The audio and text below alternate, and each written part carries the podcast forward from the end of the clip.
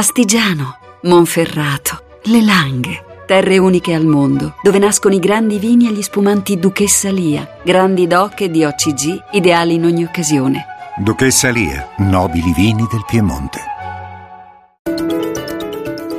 Radio 1 News Economy.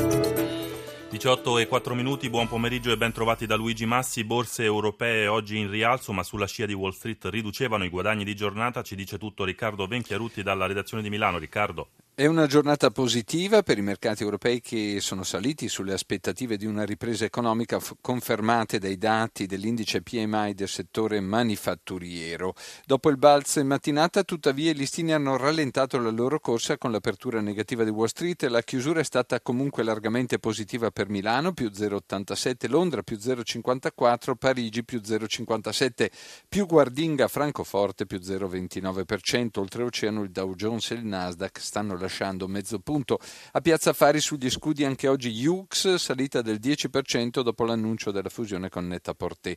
Lo spread fra BTP e Bund è poco mosso, il differenziale rendimento fra i titoli di Stato decennali italiani e tedeschi è salito comunque a 111 punti base, sul mercato valutario l'euro scambia 1 dollaro 0,772 da Milano è tutto, linea Roma. Grazie Venchiarutti, cambiamo argomento, il governo al lavoro sul DEF, il documento di economia e finanza che sarà presentato la prossima settimana sarà il più espansivo possibile e sosterrà l'occupazione, assicura il ministro per l'economia Piercarlo Padoan in audizione oggi alla Camera da Montecitorio, Americo Mancini. Il governo scommette sulla ripresa, ma scommette anche su quelli che sarebbero i margini aperti dalla famosa flessibilità sul bilancio pubblico. 7 miliardi per rilanciare l'economia, ma anche e soprattutto per ridimensionare il peso di quelle famose clausole di salvaguardia che già non fanno dormire sonni tranquilli. Parliamo della possibilità che le coperture individuate proprio per finanziare decontribuzione sui nuovi assunti e taglio dell'IRAP non siano sufficienti. In quel caso scatterebbe un aumento dell'IVA e delle accise sui carburanti non inferiore ai 16 miliardi di euro sia quest'anno che il prossimo, ma Piercarlo Padoan è ottimista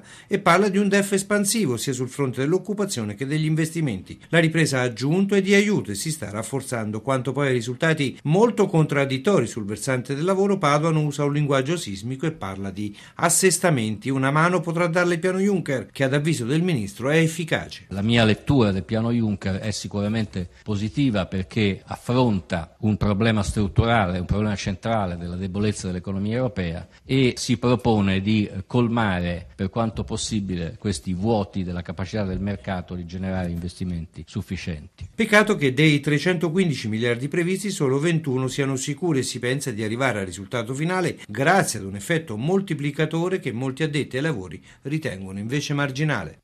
Riparte il mercato dell'auto dopo i segnali positivi di gennaio e febbraio, marzo conferma la ripresa, le vetture immatricolate sono state infatti 161.000 contro le 140.000 del marzo 2014. Stefano Marcucci ha intervistato Gianprimo Quagliano del centro studi Promotor. Questi dati parlano di una vera ripresa a questo punto, possiamo dire? C'è un rafforzamento del recupero, infatti la crescita è del 15,1% mentre in febbraio era stato del 13,2% e in gennaio dell'11,3%. Il mercato dell'auto sta ripartendo, sostenuto dalla domanda di sostituzione insoddisfatta ed anche dalla speranza del recupero dell'economia. Manca ancora molto però al mercato dell'auto per raggiungere i livelli pre-crisi. Per la verità manca moltissimo, manca ancora da recuperare un 40% sui livelli antecrisi. Come si comporta il produttore nazionale, la Fiat? Si comporta bene in quanto cresce del 17,1 mentre il mercato complessivo cresce del 15,1% e il merito è soprattutto dei nuovi modelli, in particolare della 500C e della Jeep Renegade. È stato detto che la ripresa delle immatricolazioni riguardasse il noleggio, quindi le aziende piuttosto che le famiglie. È ancora vero, si può dire questo? È vero, però eh, in marzo si nota un'accelerazione anche delle immatricolazioni alle famiglie e inoltre bisogna tener conto che nel noleggio a lungo termine c'è una quota crescente di vetture che vengono destinate a famiglie. In un quadro che vede dati dell'economia ancora incerti, da cosa dipende il fatto che il settore auto stia andando meglio sembra del resto? Dipende dal fatto che la fiducia dei consumatori e delle imprese, come è noto, è in forte crescita e quindi c'è una quota di imprese e di famiglie che destina all'acquisto di automobili risorse che aveva tenuto in serbo per l'ipotesi che l'economia potesse ulteriormente peggiorare. Le 18 e 8 minuti cambiamo ancora argomento dopo una lunga trattativa costellata di scioperi, rotture e riprese negoziali trovato nella notte scorsa l'accordo tra l'ABI, l'Associazione Bancaria Italiana e i sindacati sul rinnovo del contratto per i 309.000 lavoratori del settore bancario. Nell'intesa tra l'altro c'è l'allungamento a quattro anni del periodo di vigenza contrattuale e aumenti economici per i dipendenti di 85 euro in tre tranche fino all'ottobre del 2018. Vittorio Cota ha intervistato il presidente dell'ABI Antonio Patuelli.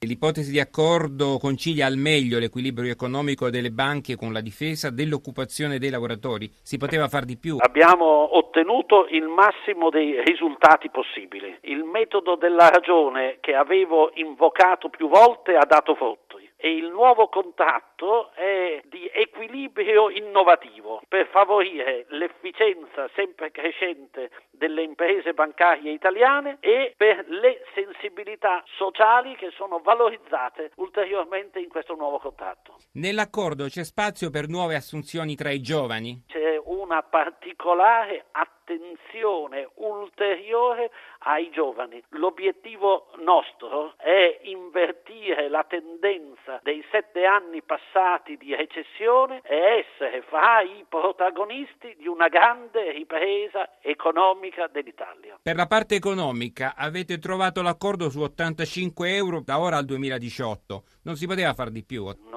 si partiva da livelli bassi e parliamoci chiaro, noi paghiamo i costi eh, della crisi perché l'Italia, come ha dimostrato l'Istituto di Statistica Europeo, è l'unico paese dell'Europa dove non sono stati fatti regali dallo Stato nei sette anni passati a fondo perduto alle banche. Dopo questo accordo e la saluto, per il sistema creditizio bancario italiano, quindi oramai navigazione più tranquilla.